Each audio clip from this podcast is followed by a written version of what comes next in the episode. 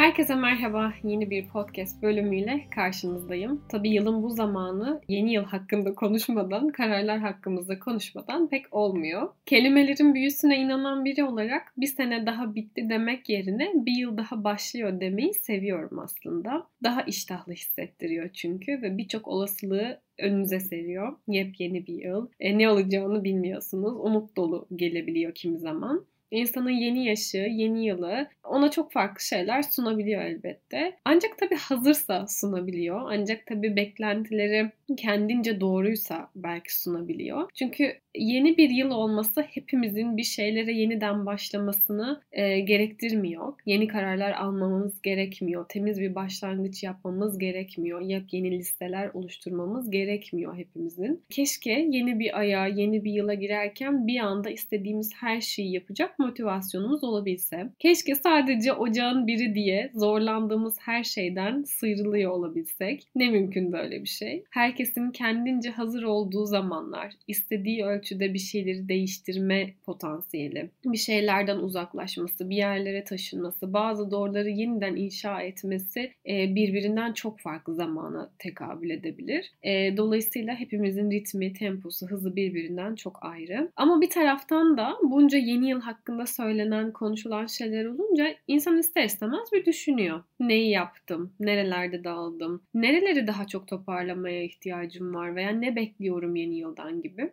Şimdi ben de tabii ki elbette bunun e, hesabını yapıyorum kendi içimde. 2023 için oluşturduğum listeye baktım. E, bir iki tanesi dışında hepsinin olduğunu gördüm evet sırtımı sıvazladım bu listede yaptıklarımla ilgili ama hani, çok keyif aldım mı? Hayır. Bu beni çok mutlu etti mi? Hayır. Çünkü bunları yaparken listedekileri bitirmek için değil, zamanı geldiğini hissettiğim için yaptım aslında. Ve şu an fark ediyorum belki de zaten hazır olduğum şeyleri o listeye yazmıştım kendimle ilgili, değişim dönüşümle ilgili. Dolayısıyla o bir iki tane yapamadığım şeylere baktığımda da henüz onların vaktinin gelmediğini kendi içimde de çevremde de e, bu noktada o, o durumda ve o yapıda şu anda olmadığımı hiçbir şekilde gördüğüm şeylerdi bunlar. Dolayısıyla oradaki o birkaç şey 2024'de belki de 2025'e sarkacak şeyler. Kendimi zorlayamazdım bu şeyleri yapabiliyor olmak için. Bu yüzden de 2024 listemi oluştururken de tabii ki gerçekleşmesini temenni ettiğim şeyleri yine yazıyorum. Ama biliyorum ki bazı çiçeklerin açması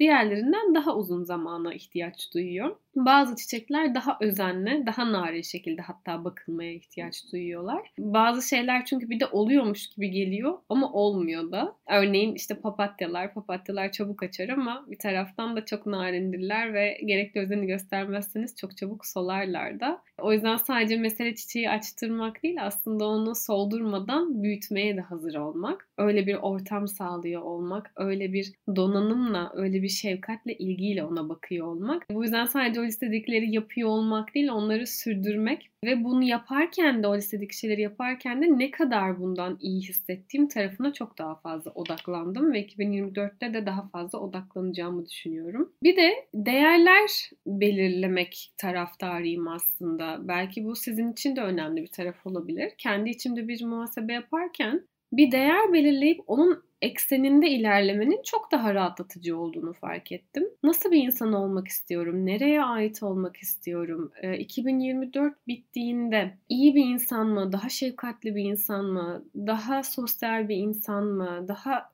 daha ne? Daha ne olmak istiyorum aslında? Ve attığım adımlar beni o insana yaklaştıracak mı? O belirlediğim değere beni yaklaştıracak mı gibi kendimce belirlediğim sorular ortaya çıktı. Dolayısıyla bir karar alıyorsanız aslında belki de kendinize bir değer belirleyip o aldığınız kararlar o değere hizmet ediyor mu? Bunu sorgulamak çok iyi bir seçenek olabilir. Böylelikle yıl boyunca da aslında şunu yapabiliriz. Yani bu adımı attığımda, bu eylemi gerçekleştirdiğimde benim hedef olarak koyduğum değere bu uygun mu değil mi? Belki de bazı yapmak istediğiniz şeylerden böylelikle vazgeçiyor da olacaksınız attığınız adımlar bu gerek ilişkinizle ilgili olsun gerek evinizle ilgili gerek mesleğinizle gerek ilişkileriniz veya sosyal ilişkileriniz çocuğunuz olan ilişkiniz veya başka herhangi bir şey. Yaptığınız her hesaplaşma söylediğiniz her söz beni bu değere ne kadar yaklaştırır veya uzaklaştırır gibi düşünebilirsiniz. Bu yüzden 2024'te değer belirleyip e, aldığım bu karar, attığım bu adım beni o değere götürür mü diye kendimce ben kendime sormayı hedefliyorum. Onun dışında ilk defa 2024 için çok kuvvetli bir duygum, bir aidiyet hissim var. Uzun zamandır üzerine çalıştığım bir duygu bu. Bir yere ait olmak, bir yerli olmak, kendi içimde ait hissetmekle ilgili birçok meselenin aslında çok ayyuka çıktığı bir dönem oldu. 2024 içinde en başa bunu yazdım. Ait hissetmek ama bu gerek kendi içimde ait hissetmek ve bir yere kök salmak gerekse yaşadığım çevreyle, olduğum yerle, olduğum kişiyle, gerekse edindiğim değerlerle ilgili bir ait olmaktan bahsediyorum aslında ve bu ait olmanın altında elbette ki birçok madde yatıyor. Benim için o yüzden bunun üzerine gideceğim ve değerlerimi bunun üzerine kuracağım bir yıl olmasını diliyorum. Yeni yılda her nerede olacaksanız belki çok sevdiğinizle el ele, belki zor bir dönemde ve hasta yatağınızda, belki biraz keyifsiz, belki kalabalıklarda ve çok eğlenirken, belki çok da tanımadığınız kişilerle, belki 2-3 kişilik sıcacık bir arkadaş grubunuzda, belki tek başınıza, belki bu tek başınalığı seçerek, belki de istemeyerek, belki ailenizle, belki kutlayarak, belki sıradan bir gün gibi geçirerek, her nasıl olursa olsun çok iyiliklerle, güzelliklerle gelsin yeni yıl.